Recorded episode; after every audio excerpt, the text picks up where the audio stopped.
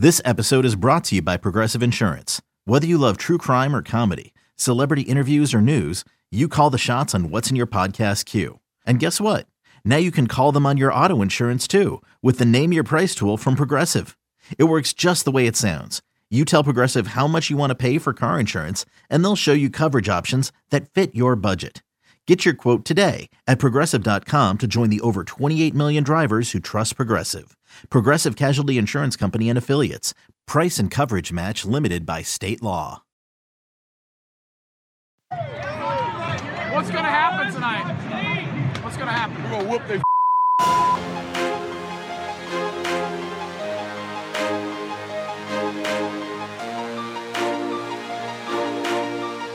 Have you gotten Rommel yet? Welcome into the Diamond Vols podcast on GoVols247.com. I am Ben McKee, joined by the one, the only Wes Rucker, and also the one and only former Tennessee pitcher, Will Heflin. Gentlemen, it has arrived. The College World Series is here. Tennessee plays LSU on Saturday night. It's it's as big as it gets, and I I know you all are as as fired up as as I am to to get Saturday night here and, and rolling. For sure, yeah. I actually need to uh, finish packing right after we get done with this. I got, got to do this. Got to record one more thing uh, with someone else, and then hopefully uh, can get packed before I got to go to the airport. So, yeah, getting into getting into Omaha around midnight or 11 p.m. or so. Uh, I guess midnight central, and uh, ready to rock. I'm doing good as well. I'm actually headed back to Lake Point down close to Atlanta for another one of those AAU tournaments, the same spot that I was at when the Vols beat Clemson in the regional, I guess beat Charlotte as well. Um, so, you know, baseball guys are a little bit superstitious, so I can't say that I'm, you know, not at least taking that into account as we play LSU tomorrow. It also wouldn't surprise me if the Vols are wearing uh, those black jerseys again. Um, but yeah, all is good. I'm excited. Yeah, it, it, it's going to be a, a fun weekend. Uh, that that matchup is brand names is is as good as it gets. I, I know Tennessee's a little newer to the college baseball landscape uh, compared to LSU, uh, but still, just in general, in terms of the amount of people that love Tennessee and the amount of people that love LSU, I mean that that matchup, brand name wise, on, on Saturday night is is as good as it gets, and I imagine ESPN is licking its chops thinking about the number that that that game is going to draw. Uh, on on top of you know not not just the brand names, but obviously you have Paul Skenes going. LSU baseball is LSU baseball, and uh, Tennessee baseball they're the villains of the sport. So they're they're to draw the the hate watchers as well, uh, and, and drive up that ESPN number. And uh, it it should be a, a really really fun a baseball game. That that game against Paul Skenes and LSU back in I guess it was March early April. Uh, it, it was a close one with, with Skenes on the mound, and it, it's one that Tennessee to a certain extent let it slip away late in that baseball game. I, I wonder, and, and we'll start here because obviously that's the first thing that everybody's talking about is Paul Skenes, Paul Skenes, Paul Skenes, and, and rightfully so. He he's as dominant of a college pitcher as I, have ever seen. Uh, he, he just is absolutely ridiculous in, in so many ways. He, he's an absolute specimen on the mound. I wonder, from your vantage point, Will, what advantages Tennessee may have in the fact that they've already faced him once this season and, that they're not going up against this mythical creature uh, for for the first time. I'm I'm sure Paul Skenes also has some advantages in, in having already seen uh, Tennessee's lineup now. Uh, and I'll I can go back and look at exactly what the lineup was uh, wh- while you all are, are talking because it may have been a, a significantly different lineup than than what we'll probably see on Saturday night. But uh, I'm sure Tennessee has some advantages in, in facing Skenes again, uh, and and already, you know, there won't be a level of newness, I guess, uh, like uh, like if a Wake Forest or or Stanford were playing him. I mean that that's a totally different ball game in in my opinion, facing him for the first time. But I'm also sure LSU and, and Skenes has some advantages as well. Yeah, I think anytime you you face somebody uh, multiple times, then it, it gives the hitter a bit of an advantage because they get to see um, the spin on the breaking ball, and kind of have an idea for the giddy up on the fastball, which is obviously top class, top of the class with Skenes. Um, so that familiarity will help us some, but he's also sharper than he was earlier in this in the season. He's been throwing well as of late. Um, but same goes for for the Tennessee lineup. It, it's you know much more much more consistent and um, should be able to put more pressure on anybody, regardless of who's on the mound, as opposed to then. But I do agree with you in that if he was this mythical creature that we hadn't seen before, then it may feel a little bit more overwhelming. I've actually kind of changed my my strategy or or thought plan uh, throughout the week, and it actually came from uh, my better half, the Mrs. Heflin. I'll give Erica a shout out here. She she's just plain and simple. We were talking about the game uh, last night at dinner, and she was like, "We just got to hit the dang ball, Bert." You know, kind of like blindside, just run the dang ball, Bert. I was saying, battle, try to get his pitch count up. You know that classic train of thought when you're facing a good pitcher is just try to get him out of the game as quick as possible. I don't think that that's a good strategy anymore because let's say even if you even if you have three longer at bats, say they're five to seven pitch at bats, if you go three up, three down, he's still under 20 for the inning. And he's to throw six, seven, eight on you if you don't provide pressure. I think you just got to go right at him, put your best with his best, and hope that you can get to him. And I think this time of year, that's the that's the only you know approach that you can have. And a lot of times, especially with a good pitcher like that, you're only going to get one, max two hittable pitches um, to do damage on. So I think you know we got to cut it loose and kind of take the mentality of of we're the underdog, we have nothing to lose, and go right at the guy and see if you can get to him and maybe create some higher stress pitches so that he doesn't cruise. You know, because he can go 115, 120 if they're low stress. So that it really doesn't do you any good to get his pitch count up in my opinion. Yeah, I agree with that. I, I don't think that. I think if you're hunting fastball early in that bat and you get one and you you think you got a chance to do something with it, do something with it, you know. And and when he's throwing that hard, you don't really have to yank the thing. Just just just go and put a good good swing on it, and no matter which part of the field it's going to, it's going there with pace. Like if you get a good barrel on it, and and so I think it's interesting. I think Kentucky, I don't know if Kentucky was the first team. I imagine it was. Uh, maybe that he faced twice this season. I'm not sure what they did in Atlanta. But against Kentucky in the regular season, he had probably, you know, his worst outing of the regular season against Kentucky. Now, they were up a lot early and he was just throwing strikes and it happens. But his second time against Kentucky, he just shoved it and was way better. Now, Tennessee's lineup is obviously better than Kentucky's. We all know that. Um, but you know it, it's not like he was completely untouchable the last time Tennessee played him. Tennessee was right there in that game. Uh, I think it was actually as well as Seth Halvorsen pitched out of the pen, and he was fantastic out of the pen in that game. He, I think he had the error early in the inning, and then there was a play maybe Scott could have made. So they had two chances to get out of that eighth inning with two outs, or that game maybe goes into extra innings um, before that thing in the eighth. So I, I think um, not not that any of that matters now, but I, I think it does add some context to the fact that the second time Skenes faced a team this season, he was better against them the second time, and he's pitching at a high level right now. So that just sort of makes me think you doubled down on the approach, which is it doesn't matter. LSU is going to throw him until he is no longer effective. I don't think pitch count even really matters in Omaha. Like, uh, if they're up a lot early, then maybe they would they would consider, or if they're down a lot early, they might consider making a change to get him in a game later, you know, quicker going forward if they need him. Um, but I, I think pitch count almost really doesn't matter in this game. If you see a fastball you can handle, if he's trying to, if he's establishing the fact that he's going to attack, attack, attack with fastball, these guys can hit velocity. They, they face it in fall. They face it in practice. They can turn up a jugs machine. You know that they can they, they can hit velocity.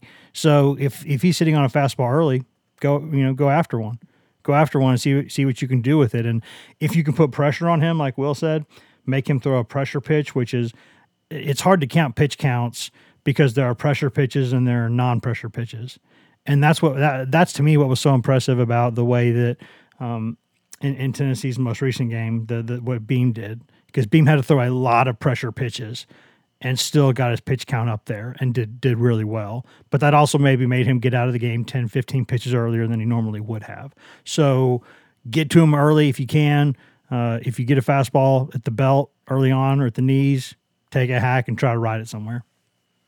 And, and the lineup was pretty much pretty much consisted of the guys that we see in the lineup now. It, was just a different order in that game. You had Maui leading off. You had Simo batting second, Blake Burke third, Zane Denton fourth, Jared Dickey fifth. Hunter Ensley was batting sixth. Uh, Dylan Dreiling got the start at DH, and he was hitting seventh. Uh, Griffin Merritt was playing in the outfield back then, batting eighth and playing left field, and, and that's when he was still kind of going through it.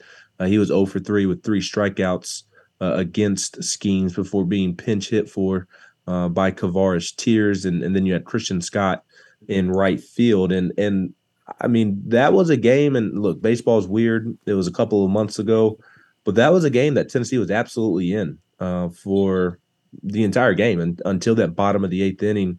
And Wes, I, I think it was like the Seth Halvorsen botched ground ball Yep. throw or not that, catching. that would have been the, that would have been the third out. Yes, but also, I, if I remember correctly, maybe Christian Moore Yeah. tried to tag a runner when he probably could have just gotten the, the out at first, and Yeah. and instead of going for the double play, and that's after Christian Moore in the top of the eighth inning had just hit an RBI single to to give uh, to tie the game uh, because Christian Scott gave Tennessee the lead in the fifth, one nothing on an RBI single, and then Gavin Dugas hit a or Dugas uh, hit a two run homer in the bottom of the fifth to give LSU a, a two one lead. Uh, and then Tennessee finally gets Skenes out of the out of the game, and and then in the eighth, Simo hit an RBI single to tie it, and then in the bottom of the eighth, that's when all the errors occurred. Uh, the bases were juiced, and like everybody tweeted at the time, well, once the bases were juiced after those couple of errors, you, you knew what was about to happen, and Jordan Thompson uh, hit a, a bases clearing double uh, to to right center to to kind of seal the deal uh, for LSU. Uh, so I, I think this Tennessee team should have a, a, a ton of confidence going into this one. Uh, again, it's it was months ago. Uh, the the teams are different, but will I, I think for Tennessee, Tennessee is different in a way that can be beneficial for this one game rather than LSU is is better than it was a couple of months ago for a two of three series or a, a regular weekend series. Like what where LSU is better is the back end of th- their their pitching staff. And like, yeah, that that affects Tennessee because of the bullpen and, and whatnot. But the the starting rotation has seemingly gotten better the last couple of weeks for LSU. But Tennessee's not going to face the, the rest of the rotation for LSU this week. Whereas, or in this game, whereas Tennessee, they've gotten better all over the field. They're, they're not making those defensive mistakes that cost them in that first game. Uh, Chase Dolander, who was kind of he, he wasn't bad against LSU, but he also wasn't. He, he's looked better of late, uh, better than he did in that LSU game. Uh, and, and then the offense is is swinging the bat better as well. So you know, I think LSU is still rightfully the favorite to, to win this game. I, I do think Tennessee is properly the underdog, which I, I think can be a great thing. Like you said, Will, you you you've kind of got nothing to lose. Just go out there and and you know take it right to them. Um, but I, I do think maybe the margin between LSU and Tennessee is a little bit smaller than people probably realize just because how Tennessee has progressed. Like Tennessee is truly a different team than the one that played in Baton Rouge when Paul Skenes pitched on, I believe it was March 31st, 30th. Yeah, absolutely. And actually, the um, the typical Paul Skenes Day line for LSU is well above the minus two hundred range, um, and they're they're kind of hovering around minus one ninety to minus two ten on some books, whereas Tennessee's a a plus one sixty to plus one eighty um, underdog. So it's actually a, a little bit tighter of a line than we're used to seeing on day one because LSU is is undeniably just a totally different team when when Paul Skenes pitches. Um, but this game's also not at Alex Box, so we do have that going for us. Um, that's an extremely tough place to play. The uh, the history, like you mentioned, with LSU being a, a they're kind of the program um, history wise in college baseball because of Skip Bertman and, and, the success that he had there building that stadium and, and really kind of jump starting the popularity of college baseball. With that being said, the ticket prices for this game compared to like today's two o'clock game are insane. I heard uh, Wilkerson and, and Vince talking this morning, and he was saying like the premium seating for that seven o'clock game tomorrow is like twelve hundred bucks a seat, and that's that's awesome. I know it. I know it stings for somebody who's really wanting to go, you know, get a great seat and has to pay that price. But just the just the hype around the game. That's what you want to be involved in as a as a competitor. Um, and then from the fan side of things, it is kind of cool to know that everybody's going to be watching the same game that you're rooting for. Um, so it's a great opportunity. And, and like we said earlier, I I just really don't think the other team matters for this team. This team can beat anyone and they can lose to anyone. And whether it's LSU, whether it's Southern Miss, whether it's East Tennessee State, Oral Roberts, you name it, if we play the way we're capable, we win. And if we give out handouts, we lose.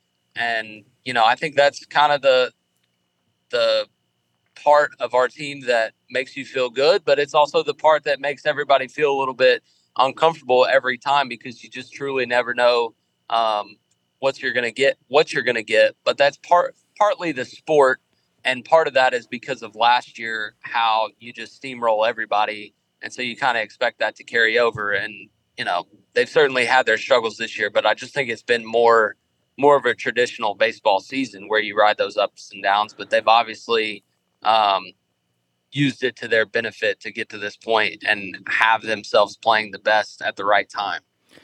You know, one thing about this game, there's actually many things about this game that are really interesting to me, but but one of them is the other pitcher in this game. Uh, I think is a is a huge storyline because if I remember correctly, you know, Beam was pretty good against LSU on Sunday, but like Lindsey on Saturday may have been the best arm that Tennessee had in that series in Baton Rouge. I mean, I think he had he was he, he threw about five innings, only allowed one run, maybe less than one out base, of the pen. Yeah, and, and, and threw like sixty five pitches or something out of the pen was just brilliant to help them save the pen if needed for Game Three, uh, and, and that was another one of those moments in the line of things that ended up making him uh, the Friday night starter for Tennessee. What was the performance that he had in the in the bullpen against LSU and. You, you, know, so it'll be the second time LSU. A lot of the guys in the lineup have seen Lindsey, so they'll remember some things. But you know, Skenes is the one everybody's going to see, and, and, as expensive as those tickets are, they'd be even more expensive.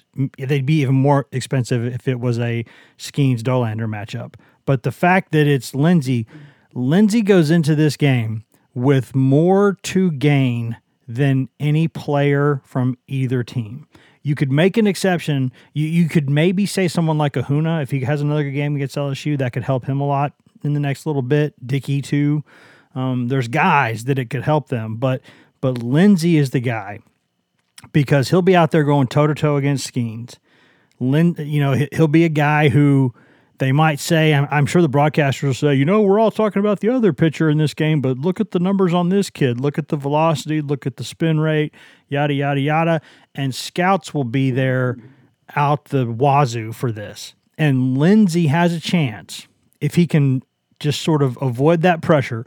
Or if he's a guy who leans into pressure, lean into it. Whatever you need to do, whatever your personality type is like, he has a chance, assuming he's the guy and he should be, uh, to go out there and shove against this really, really dynamic LSU lineup and really, really make himself some more money in the coming weeks if he does that. Um, this is an opportunity for him to really push his name out there, and and it's obviously all about Tennessee. It's about the team, uh, but you know if you're a draft eligible guy, it's about a lot more too. And if you go in there in that environment, uh, that many people, that lineup, that opponent, that opposing pitcher, you go out there and shove, man, you're going to help yourself a lot. And I think that's something that's one of the more interesting storylines of this game. it is, and I mean, we can talk about what Tennessee's offense might can do against Paul Skenes, and and and talk about the Paul Skenes matchup, but uh, to me, will. I, I don't mean to put all the pressure on Andrew Lindsey, but Andrew Lindsey has to to give them a, a strong start. I, I think that's key number one in this game, and I guess it's also possible if if he's a little shaky earlier in the game, then a, a Camden Sewell or Seth Halvorsen or Chase Burns could could come in and and calm the waters. But I, I think if if Tennessee wins this game, and I've kind of been repetitive in saying this the last couple of weeks, the the defense can't boot the ball around and the offense can't go ice cold and, and the pitching staff has to lead the way. But to me, that that's the formula for, for Tennessee these these next couple of games if if they're going to truly compete for a national championship. And uh, Andrew Lindsey has to keep Tennessee's offense in the game because I would be very surprised if Tennessee's offense put up a five spot on Paul Skenes, and, that has nothing to do with Tennessee's offense. It's just Paul Skenes is is that good. You, are not seeing teams do that this year. Like Wes said earlier, I think Kentucky's the only team that's done that or that's come close to doing that. So uh, you, you can't expect the offense to to really produce a ton probably for six or seven innings. Hopefully they can for Tennessee's sake. Obviously, the the the offense is going to have a much different mindset than than me and internet blogger and podcaster just throwing stuff at the wall and, and trying to talk coherently about the game. Uh, but to me, Andrew Lindsey has to lead the way. Like Andrew Lindsey has to to bounce back from from the start last weekend and uh, and be the guy that he kind of developed into throughout the the second half of the regular season. Yeah, I think that's a great point, and I think he will bounce back. But it's because it's such a perfect spot for him, right? Like all the talk is about Paul Skenes um, he had success against that lineup earlier in the year. And like I know you don't he won't physically face Paul Skenes. Like Paul Skenes isn't gonna be on the mound at the same time as him and he's not gonna be in the batter's box, but you still kind of go toe to toe with your counterpart. Um, and not to make it about me, but some of my I just I some of my best outings were when I was able to use that. Like when I was I went against Jack Leiter on Saturday mm-hmm. against Vanderbilt, one of my best starts of my career. Uh, Arkansas on Saturday, the game that Fergie hit the walk off grand slam. My whole goal going into that game is like I'm not letting them get the ball to Kevin Kopps, right? Because at that point you knew it was over. You want to talk about a dominant pitching season. Um, yeah.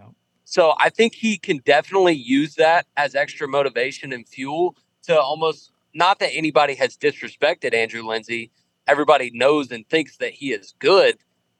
But it's like he's had to sit here and listen to Paul Skenes, Paul Skenes all week. And he's got a perfect opportunity, like Wes said, to go make himself some money and say, no, I'm going to be the better guy on this day. And you don't have to match him pitch for pitch. But if you can try and give us an opportunity and get deep into the game and maybe beat him in terms of length, if Andrew Lindsey's in the game longer than Paul Skenes, I think we win. Yeah, I, I, think that that it comes down to me. One of the biggest things in this game is, I, I, just talked about Lindsey, but I'll get specific about it. I'd have to go back and look at every start, but it seems to me like Lindsey in in a lot of starts. We've talked about Dolander's kind of rough first innings at times. Lindsey's had a couple uh, first innings where two or three guys have gotten on. Now it's not always been his fault, right? Maybe he's he's lost a guy on a borderline pitch. Maybe there the past two weeks there's been a swinging bunt each week. What are the odds of that? I mean, just perfectly placed swinging bunts two starts in a row uh, in the first inning. But it seems like a couple guys at least have have usually gotten on base in the first inning and then he'll either make that that pitch to get that third out or they'll put something together, put the ball in play, get something going and take a lead. But then after that he kind of settles down and he's really good. And, and, it wouldn't surprise me. I mean, Dylan Crews uh, his his batting average is an outstanding on base percentage. Like that's how good his batting average would be a really good OBP. Like that that's what kind of hitter this is. You know you're you're facing him right out of the chute you know, you're facing, you know, guys like, you know, Morgan early on. You're you're facing, you know, uh, tanks. You're facing some some just really good hitters. And they're gonna be they're gonna be juiced up. They they might get something going in the first inning. If you can get out of that first inning without allowing a run, you can really then maybe settle in and and really kind of shove it. But I think that first inning is going to be really crucial because I, I do think when you combine some of these Tennessee early game struggles on the mound with LSU's lineup and the momentum that bunch has got right now. I think you that's an explosive combination there. So that that's going to come to a head. It would not surprise me at all if Lindsey's got to make two or three or four or five stress really stressful pitches in that first inning. But if he can make those and get out of it, um, then I think it really kind of settles him down, and, and then it could be a good night. Because that LSU lineup, it's really good. It is. There's no two ways around it. It's really, really good. And now that the back end of that that that lineup is producing, you're in, you're in much more trouble. So I think it'll be interesting that, and then I think if Burns comes into the game, that'll be another interesting storyline because he struggled mightily against LSU when he was up the the last time. So you know, I, I, think there's a lot of things for me in this game, but it starts with Lindsey in the first inning. Well, I I guess we should back up a little bit. Uh, Tony Vitello didn't one thousand percent name Andrew Lindsey the game one starter. I, I, think we can go ahead and, assume that Andrew Lindsey will start. Uh, he, he was asked at his pre College World Series press conference uh, yesterday, and he said that um, we've rolled with what really has got us to this point with Andrew Lindsey first and Dolander second and Beam third.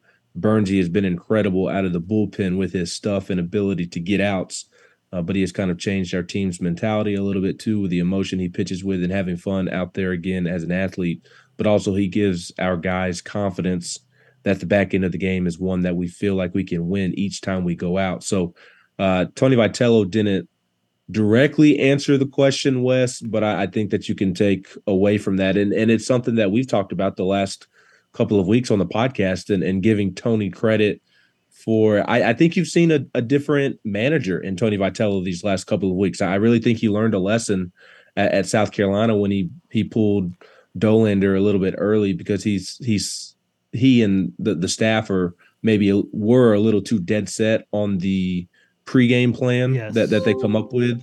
And and now they're they're kind of sticking to to to their guns and like having more of a feel for the game. And like we talked about, like if if you need to go to the premium arms out of the bullpen, then go to the premium arms out of the bullpen.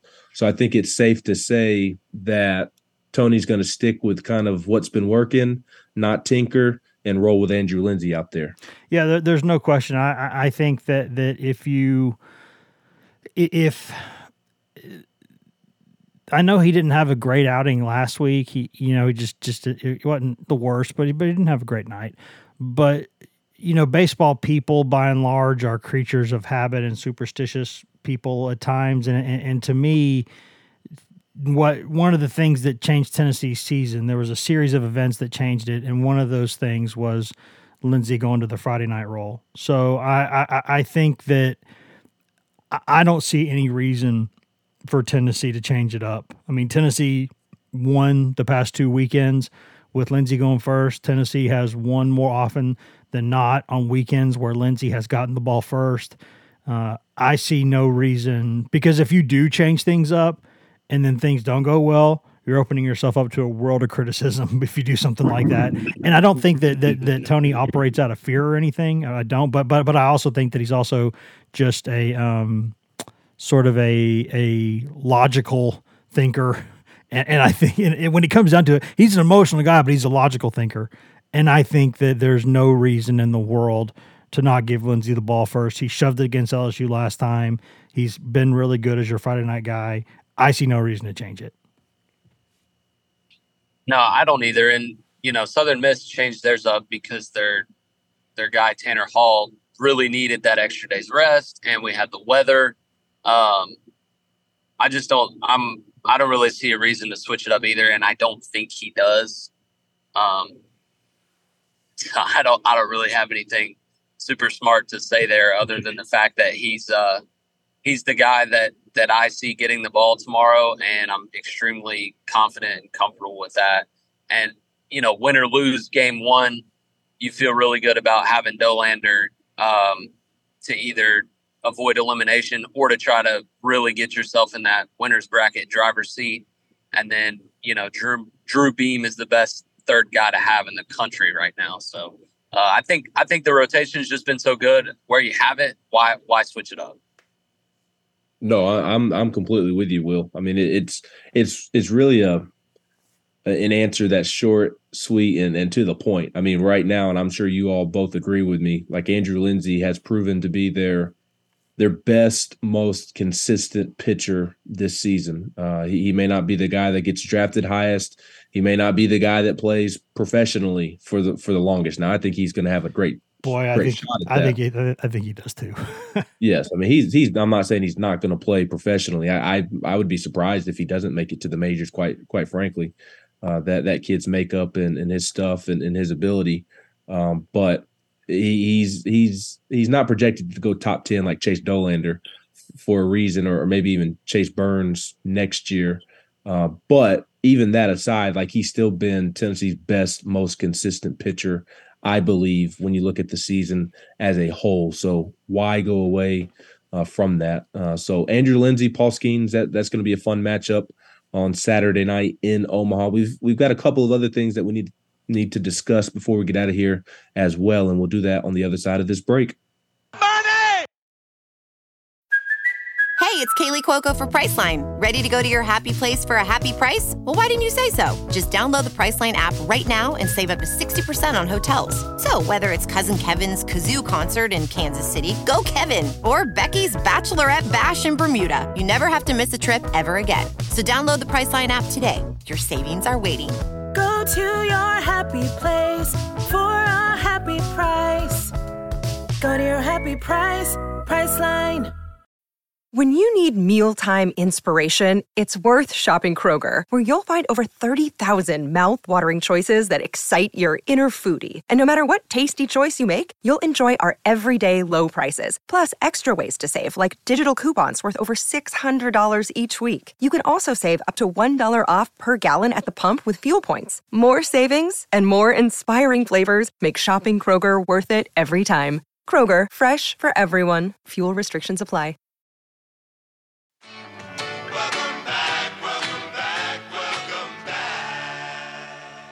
Welcome back into the Diamond Vols podcast on GoVols247.com. I am Ben McKee, joined by Wes Rucker and Will Heflin, previewing Tennessee's College World Series opener against LSU, 7 p.m. Eastern on ESPN on Saturday night.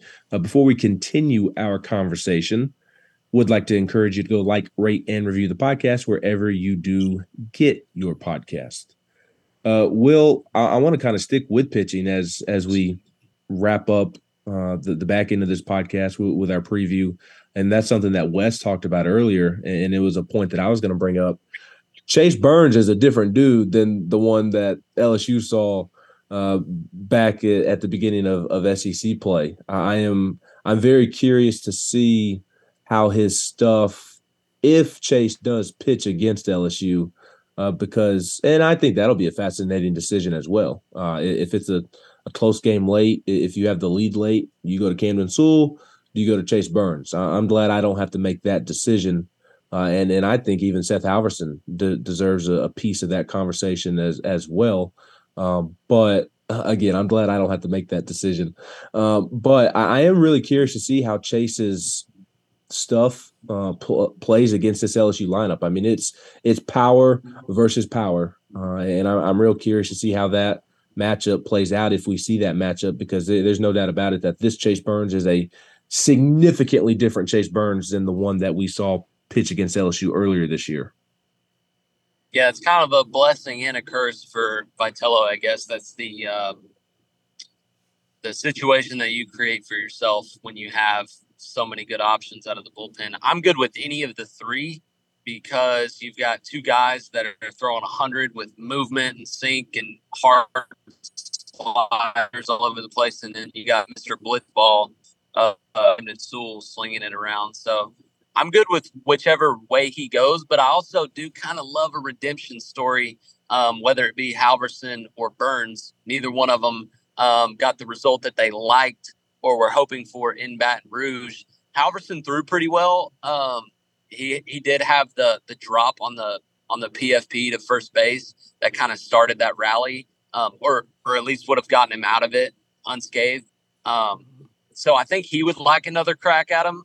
I also am good with with the uh, with the Dragon Trace Chase Burns coming out of there and um, seeing if we can get another 102 or something absurd out of him. It it would be kind of crazy if it was like a a tie ball game or one run game and somebody's on and it's like Burns versus Dylan Crews. I mean, you want to talk about an elite level situation. Like that's just that's not a collegiate level baseball matchup right there. I mean, that's all you can ask for. And obviously, you know, if if if we're down one or tied, I would rather it not be Dylan Crews at the plate. But if it is, there's not many guys I'd rather have to to bring in to to go up against him. So, you know, if it were me, I would probably go Burns just because he's kind of been um, tabbed as the main guy when it's all really, really on the line. But we've also seen Vitello go to Halvorsen first out on these first games and kind of piggyback him with Lindsey.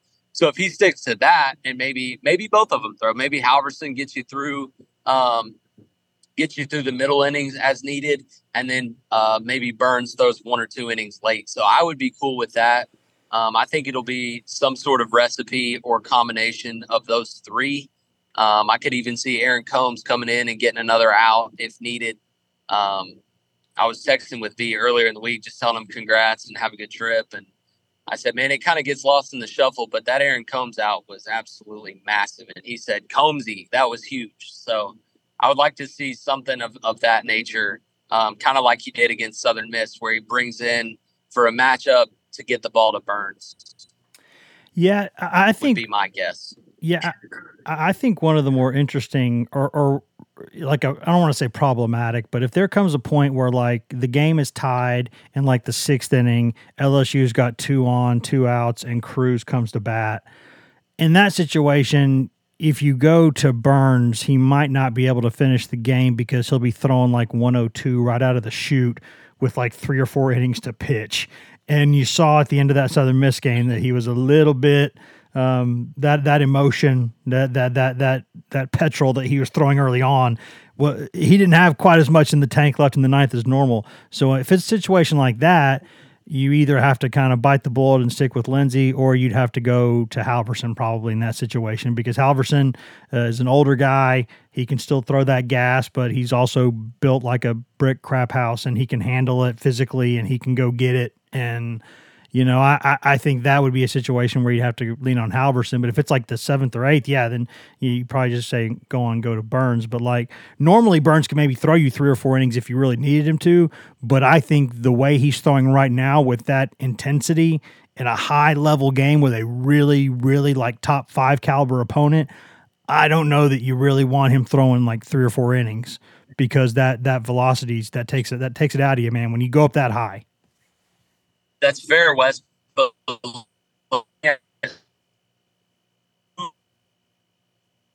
if that situation unfolds, Burns right there, like, are you cool with finishing the game or Halvorsen after Burns? Because here's the thing about Omaha: yes, it's tournament style play, but you get a day in between um, each game. It's not like Hoover where you're playing back to back to back. Yep. So even if Burns goes 30 or 40, you probably still got him um, for game two if needed. Now you get over over 40 and get definitely over 50, then they're probably going to need more than a day's rest. Mm-hmm. But I think that also plays a part. Um, like the sixth inning is late to me. I think that's definitely could be the turning point in the game. And if you do go to Burns there and he does exactly what you say he does, then I think you can. I think you still feel good with what you have left to finish the game because, you know, like that type of situation, I I just think when you get to this point in Omaha, you don't really plan as much for. Yeah, you don't. Yeah, you, you you don't really plan as much for for that stuff. And I know Will's having a little technical issue there, but we're all good. I, I think I, I know exactly what he's saying though, is that you don't have as much time in a situation like this to to plan for all of these contingencies. And I, I just wonder, like, if you go to Burns you don't want to be in that in between mode where you're not quite sure whether you're going to you know and it just seems like that's what always happens right? Like you always get in that gray area where it's like uh you know it's a hard decision to make because you make all these beautiful plans and then uh, something happens that's not really part of it and it, it changes things. But like if you if you do go with burns and he does eventually have to come out of the game, then does LSU think, oh, well, we got their big guy out of the game? Or, you know, is that momentum swing? There's all these things that come up, but it's it's a blessing to have someone like Halvorsen who has proven an ability to go get outs against LSU and could go get anybody. I mean, Halvorsen could get the ball as a starter in any game and give you seven, eight brilliant innings like that. That's what kind of a competitor and how good physically he is. I just wonder, like, how you have to manage things, um, you know, with Burns because all of that emotion he comes in with. But if it's a situation where you get to Crews in a moment like that, maybe you say, screw it, here's my best arm. And if he can only give you 30 pitches and he can only pitch it to the sixth and seventh, then you'll have to go to Burns, have a really awkward conversation where you say, hey, uh, I got to take you out of this game. We're going to need you again. I'm sorry. Just deal with it. And he's not going to be happy about it, but he, he did the job, which was go get Crews in a big spot, if that makes sense. Well, and, and and, and that's the new age thinking of of the closer role, right? Like we're no longer as a sport predetermined that the ninth inning is the the determining inning in a in a close game. So many times the the game boils down to to plays in the seventh and the eighth as as well as the ninth. Uh, so I, I I think that's a, great point as as well, Wes. Like if if the game appears to be on the line in the seventh or the eighth, let let Chase Burns come in and, and get those guys. But I, I do also think that you have nice bridges with Camden Sewell and, and Seth Halvorsen to get to Burns or even in Aaron Combs. Uh, and, and, also like if if Burns does have to come in maybe a little earlier than than they would like, like Cam Camden and, and Seth Halvorsen are, are more than capable of, of closing out the the game as as well. So Tennessee has plenty of options. Uh, this is why you heard Dave Serrano say that Tennessee was going to win the national championship. Uh, and and Todd Walker uh, picked Tennessee as his most likely SEC team to, to win the SEC ch- or the, the national championship uh, because they have such a a ridiculous amount of of power arms all all throughout its its pitching staff. So uh, Wes and I, I think another key key storyline uh, to, to watching this one. And, and Will, it looks like your internet's going a little bit out. So we'll let Wes answer first and, and let you get on down the road a little bit to, before you answer, uh, because I think you'll have great insight on this as well. Just the the park itself, how how different it plays. Everybody talks about it, but and and I guess we can go straight to Will. It looks like his internet connection is a little more stable now. But Will, how just how different is Omaha and, and Charles Schwab Field is no longer TD Ameritrade, but does it play as different as everybody makes it out to be from a hitting perspective and, and producing those power numbers? Not as much as people make it out. It's actually very similar to Hoover, um, where we saw a decent amount of home runs this year from Tennessee and elsewhere uh, around the tournament. I think the gaps are definitely bigger than we're used to, certainly at Lindsey Nelson or um, or in Hattiesburg or, or Clemson. But overall, these guys are so physical, and the other teams we play are so physical. If a ball gets got, it's gone. Like there's not a park on the planet holding the ball Blake Burke hit the other week, the other weekend. Yeah. But you know, there's no Lindsey Nelson specials there. Um, if you if you run one out to the bullpens. I think it's like 330 to the corners, whereas Lindsey Nelson's 320. Like when Simo's when Simo or Griffin Merritt's hitting a ball 110 miles an hour off the bat, the 10 feet doesn't matter. But you know, there are some balls that you may square up the other way in the gap that would get out at a traditional college field that may only be a double, or a ball that hangs up to dead center that gets caught that maybe isn't um, that's banging the batter's eye at Lindsey Nelson but it's very similar to Hoover, and I just think you, I, I didn't hit there and, and didn't hit, you know, in Hoover either, but um, I just don't think that changes the approach a ton. I think it actually helps you if you can, you know, hit some balls in the gap. You may have a little more room to run, maybe stretch a double into a triple or score a guy from first. Whereas um, at our park, if you, you know, play catch on the relay, then they're probably not scoring on on a ball that's in the gap. Um, so it's a little bit different, but you know, there was, I felt like when when we were there in 21, it was kind of the first time that we'd hit a lot of home runs, and it was a big point of emphasis. It's like we wouldn't have hit any home runs at Lindsey Nelson that weekend, you know. And, and for whatever reason, it just maybe it got to us. Maybe it was just the way it worked out. But um, I think as a pitcher, it helps because it maybe a couple balls in the air stay in the yard. Um, but as a hitter, you probably shouldn't let it be in the back of your mind at all, and just try to stick with the same same approach that you would have um, playing in the backyard or playing in in Charles Schwab.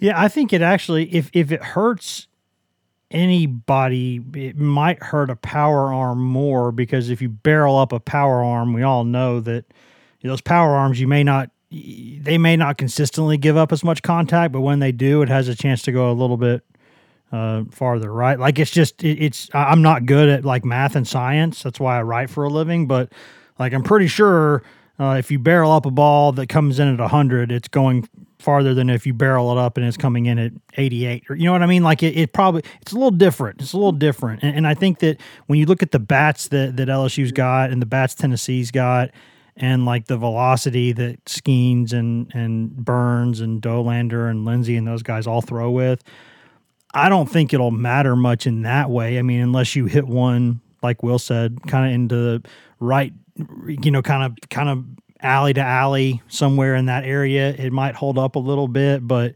um, you know, I, I, think there's a chance that you could make the argument that it still plays into the hands maybe of somebody like a Sewell a little bit more.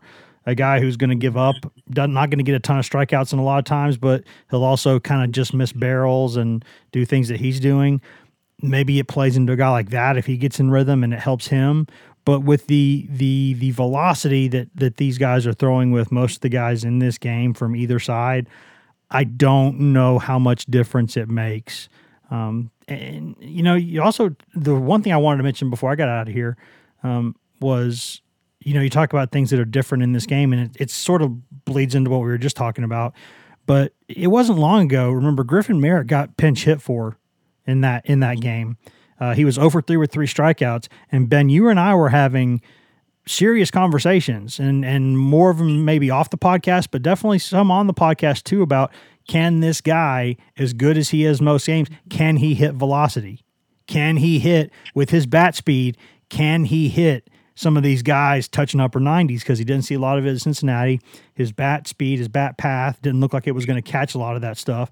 Well, he's made an adjustment and now he's now he's squaring it up and he's he, he's made like like all good hitters do he's made an adjustment now he's leading this team in home runs and you know that's another big bat that that Tennessee at that point really didn't have in a matchup like this uh, and I think that's something that you know if he squares one up against Paul Skenes, it's going a long way uh, if those two things come together so that's why I think this matchup might be a little bit different. And I think with the arms that are on the mound in this game, I don't know the size of the park plays much of an issue unless it's like turning a homer into a double. Yeah, Wes, I, I think that's a great point as as well. I mean, th- this is a completely different lineup for Tennessee because it, it's weird because it had the same guys in the lineup in that first matchup, but guys have just gotten so much better. Um, and obviously, the order has been shuffled a, a, around. Will, I, I know you you'd like to to advise folks to to maybe lay off the the Paul Skenes talk going in into this matchup. Maybe don't provide some some bulletin board material for for Mr. Skenes. Yeah, what was it? Barstool LSU got on one of the Vol message boards where ours. We'll, we'll own up to it. It was it was our Go Vols twenty four seven the checkerboard. It was a guy basically saying he was saying he thought Dolander was better than Skenes. Skenes wasn't all that. And Barstool LSU tweets it out. And like, I'm not here to argue who's better between Dolander and Skenes. Like, they're both top level prospects. But just as an athlete in general, you don't need to give the other team any more motivation than they already have. Like, we're already in Omaha Tennessee and LSU already kind of have uh, a little mini baseball rivalry because we played them in supers two years ago, and you know we we had a seemed like what was a pretty emotional series down there um, this year. Like he just doesn't need any more motivation, you know. And I think if you asked Ainge if if he could go back, would he say that Georgia Stadium wasn't loud this year? Like this is this is why you never hear coaches or players before before a big game, like in the Super Bowl, they they do those interviews and it's all just they're praising the other team, talking about themselves, and kind of being like, "We'll see what happens." And I just think, you know, talk after the game. It's it's really that simple, you know. And and I'm all for I'm all for getting in the fight and you know talking smack, but like whatever we got to do to keep it from giving the other team motivation who's already good. And I'm not saying that we need to be scared of them or can't beat them. I just don't think it's a, a logical thing to do to give any other team bulletin board material. There was I actually learned this in high school. Okay, and bear with me because I'm preaching, but this is this is important. Okay. We were playing uh, Sevier County High School in football, and our best player was our running back. Ended up playing at Wake Forest and they had already beaten us once in a year. Well, he was doing an interview before playoff time, and he said something about there's a new sheriff in town, and this this uh, got published in the paper, and Sevier County players got their hands on it, posted it on Twitter, put it on their bulletin boards, and they came out and they smacked us in the mouth, and quite literally smacked him in the mouth because nobody could block him and every time he got the ball, they were just hitting him in the backfield. And so I learned right there, it's like they were already good. Why why would you ever give another team more determination, more reason to to have an, an edge to to go out and beat you? I think I think the smart thing to do is to just lay low and talk after the game. And that's my that's my only, you know, I can't put it any more blunt than that. So that's my that's my sermon for the day take with it what you will. But man, I just don't get that. I just don't get that at all. Yeah, I, I wonder. There's like 99% of me, and that, and I really mean this, that that completely agrees with everything that Will just said. Because when in doubt, why potentially make the job easier for your opponent in any way? Um, but and then there's times where I go back to early in my career, football coach I covered, not at Tennessee, who was talking about you know, I was talking to him about bulletin board stuff, just kind of off the record, yada yada. This guy said this, the guy from the other team said this, yada yada. It was a big week, and he said, "You know, Wes, I'm gonna tell you something, man. I've been coaching long enough to know that when stuff like that happens, it's going to affect the opening kickoff quite a bit. You know, you're going to have some guys out there foaming at the mouth to come hit our guys, or we're going to want to go hit their guys, and like it, it matters for like the first minute of the game." He goes. Then there's the other 59 minutes of the game, and the team that plays better is going to win. He goes, I think the bulletin board stuff. He goes, I think it affects. Now he goes, now I'll say, I won't say this on the record because I'm not an idiot because I don't want this blowing up in my face. You know, he said, but I think that that stuff matters at the opening kickoff, and then it doesn't matter. Um, but you know, at the same time, why would you err on the side of making the job easier for an opponent? So yeah, just just be smart. Probably would be the wise bet, but also like you know, if you're going to get to Skenes, you're going to get to them. If you're not, you're not. And so the only you run the risk of just writing a, a, you know writing a check that that your guys can't cash, but that might not have anything to do with the fact that you said it. But you're still going to be the one who looks stupid afterward. So yeah, maybe maybe I'm just more petty than that coach, man. Like I would not, I would not forget that. Like I remember and this was one of our own dang fans said something about me only going like four innings in 2021 and they're like yeah heflin's only good for four innings and i was like well first of all i haven't i've been a starter for all of like two weeks yeah, so maybe true. you know pump the brakes there the next outing i went seven innings and i was kind of thinking about that guy once i got to like the fifth and the sixth so maybe maybe i'm go. just petty there you go and there i hold grudges but you know, I just I just don't think we need to give Paul Skenes any more uh, fuel than he will already have. And I would say the exact same thing for for LSU. They don't need to talk about like for Simo. They don't need to say anything to give our guys extra determination. Um, and I, I don't get on Twitter all that often, so I, I don't know you know what the what the Twitter beef has looked like this week. But you know, two two very passionate fan bases. I would imagine there's at least some threads that would be interesting to read um, and maybe giggle at. But yeah, I just think, you know, maybe I'm just petty, but I, I wouldn't let stuff like that. Uh, I wouldn't let them live it down. Nothing wrong with being petty.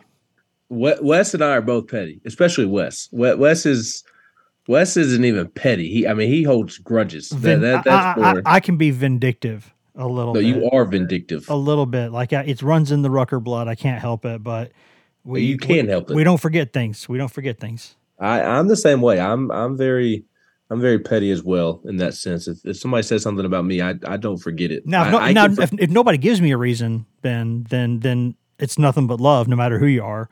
But once a line is crossed, it's hard to uncross it. You don't uncross it. It's not hard to uncross. You don't uncross it. Correct. Uh, I see. My thing is, I forgive, but I don't forget. I forgive, but I do not forget. Uh, that that's kind of my my thinking. So I, am I'm, I'm with you on that, Heflin. Uh, before we get out of here, any predictions in terms of who who's going to make it to, to the finals? Uh, I'm I'm thinking if if I'm being honest, Tennessee fans won't like this. Uh, I'm I'm thinking uh, Florida and Wake Forest uh, are, are, my picks to to come out of each side of of the bracket. Um, what what are y'all taking? What what are y'all rolling with? I think probably I, I do believe in that number one seed curse. So as good as I think Wake is, I don't know that it'll be Wake just for whatever reason. Uh, I think Florida. I don't completely trust their pitching staff, but I trust it more than, you know, they have much more talent than than than they consistently produce uh, on the field. But but when they're good, they're very very good, and, and I think I'm going to go Florida, and then mm. I'm I'm gonna say LSU. I think it's going to be an SEC on SEC uh, matchup probably for the title, but that's just a guess. I mean, the, any of the eight teams there could get there the way they're playing.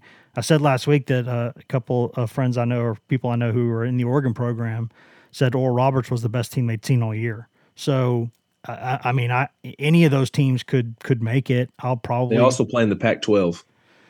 Uh, yeah, they do, but I mean, you know, there's some decent teams out there. Usually, I mean, Stanford. There's some other teams out there that that, that are that are good teams. So, um, yeah, I think probably if I had to guess, Florida LSU, but that's because I think once Florida, once LSU, if LSU with Skenes can win that first game, then it can kind of put itself in position where you got a really good chance to get to um, the, the the the final. So that's that's my guess. Yeah, I'm going TCU on the other bracket. Ooh. They're the hottest team nice uh, in the country right now. I picked them actually before the Arkansas regional, so I guess I have to ride that. Um, and then the winner of our game, the winner Ooh, of our game. I, like I believe in the in the one seed. I believe I the one seed curse is real to me until it's broken. And if Wake breaks it, then I'll be like, yeah, probably you know should have taken that. Uh, we're gonna we're gonna hold off on predicting a one seed until we see it.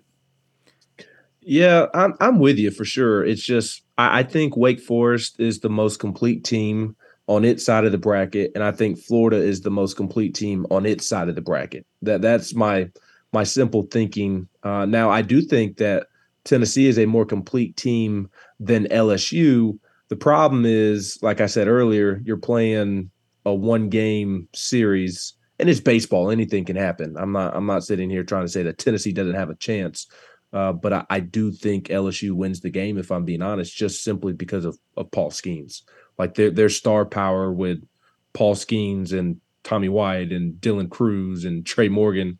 And, and, tennessee has star power. I'm not saying that they don't but uh, I, I I think that that Paul Skenes probably leads LSU to a victory, and uh, I, I think Wake Forest would would get the best of LSU because at that point Wake Forest would be facing not Paul Skenes. Uh, so I, I, think it's more of an unfortunate draw for Tennessee than a, a Tennessee issue, uh, if that makes sense. But hey, uh, if if Tennessee is able to get past LSU again, I, I think Tennessee is a more complete team than LSU and, and would be uh, more of a contender to to make a longer run in Omaha, if that makes sense.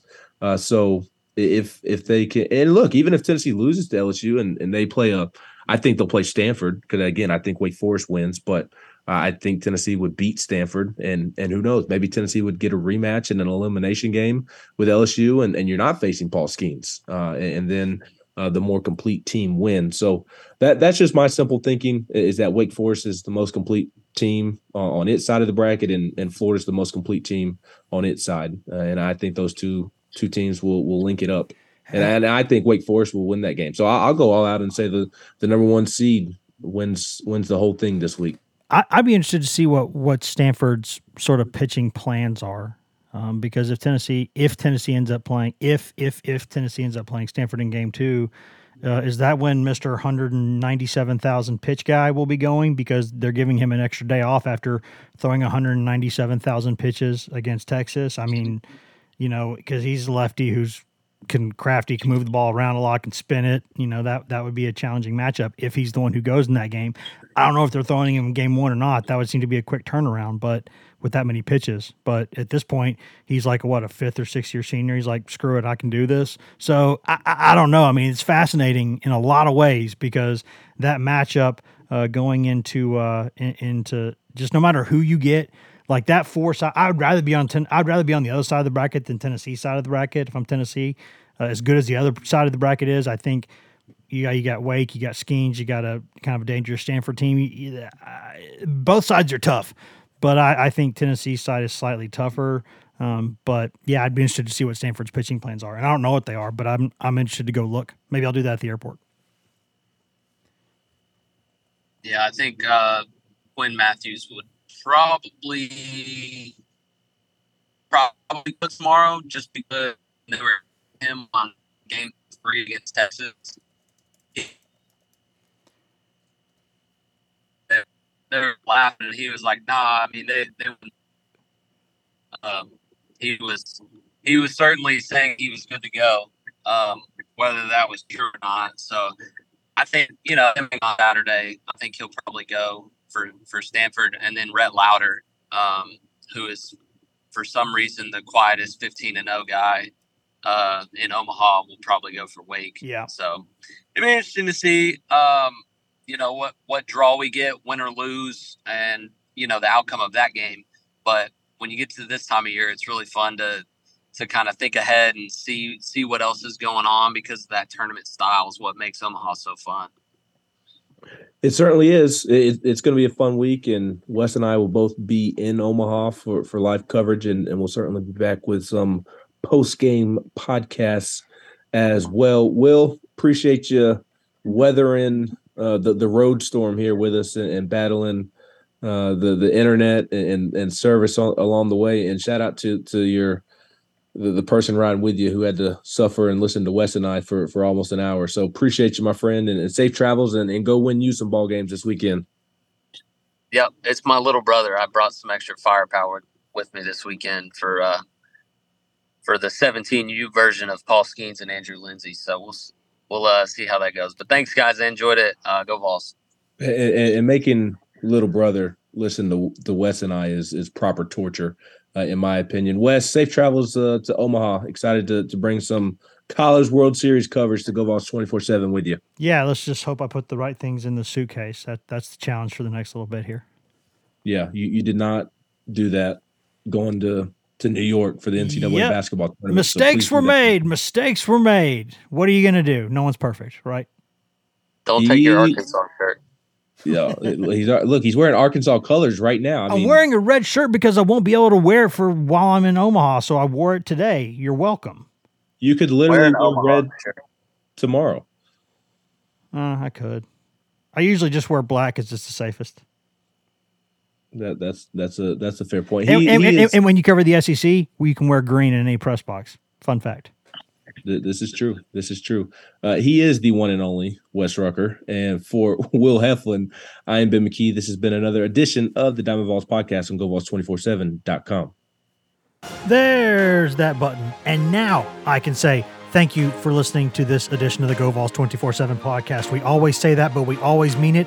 Thank you Thank you. Thank you for listening. You can find all of us on social media. I'm Wes Rucker 24 7 on Twitter. Ben McKee is Ben McKee 14 on Twitter. Ryan Callahan is Ryan Callahan 24 7 on Twitter. And Patrick Brown is P Brown 24 7 on Twitter. And if you just want Tennessee news on Twitter, nothing else, you can get that at twitter.com slash GoVols247. You can also go to facebook.com slash GoVols247, uh, where we update that throughout the day, all day, every day, mostly with Tennessee news, uh, but also with news that we think Vols fans will find interesting. Uh, but if you want that best, most delicious East Tennessee Smoky Mountain spring water directly from the source, go get that at GoVols247.com, the best site on all of Al Gore's internets for coverage of Tennessee football, football recruiting, basketball, basketball recruiting, Tennessee baseball. Nobody, and I mean nobody, covers Tennessee baseball the way that we do. Also, no one covers the Lady Vols that we do. The award winning Maria Cornelius does an excellent job covering all things Lady Vols for us all season long. You can get all of that at govols247.com. You've also got access there to two forums that run round the clock. Got the checkerboard and the summit, where you can go 24 hours a day, seven days a week, and discuss anything you want that is not political or religious in nature with us, with thousands of Tennessee fans across the world, and with us who are on the staff. Uh, and and no one has a more uh, active board with the the staff members than us. We are proud to be there all the time, answering any question that you've got, and you get all of that for less than the price of one mediocre lunch per month. That is all that it costs, and that's after a quick free trial. And once you pay us that reasonable rate, which is again less than one mediocre lunch per month, you get access in perpetuity to Paramount Plus, uh, which is an excellent growing behemoth of a streaming arm there with us here at CBS, Paramount, Viacom, etc. You get every show CBS has ever made commercial free. You get new movies. You get classic movies that rotate in every single month. Uh, you also get just tons of original content, tons of great original Paramount Plus content. And you also uh, get access to the vaults of uh, Nickelodeon, uh, Smithsonian, uh, MTV, BET, Comedy Central, something for the entire family. All of that, all of that for less than the price of one mediocre lunch per month. That that is so much stuff. So much stuff. That's a bunch of stuff less than one lunch a month. That's all that it costs. So go to govols247.com and do that. Take advantage of that. Tell your friends to go do that. Again, thank you for listening. You can always go subscribe to us on every content uh, item, everywhere you can get a podcast. You can get this podcast. So please go do that. Thank you for listening again and uh, be kind to each other, guys. Just try to be kind to each other. There's just not nearly enough people in this world being kind to each other and having basic human empathy and dignity. Let's be better to each other. Let's be good. See you guys.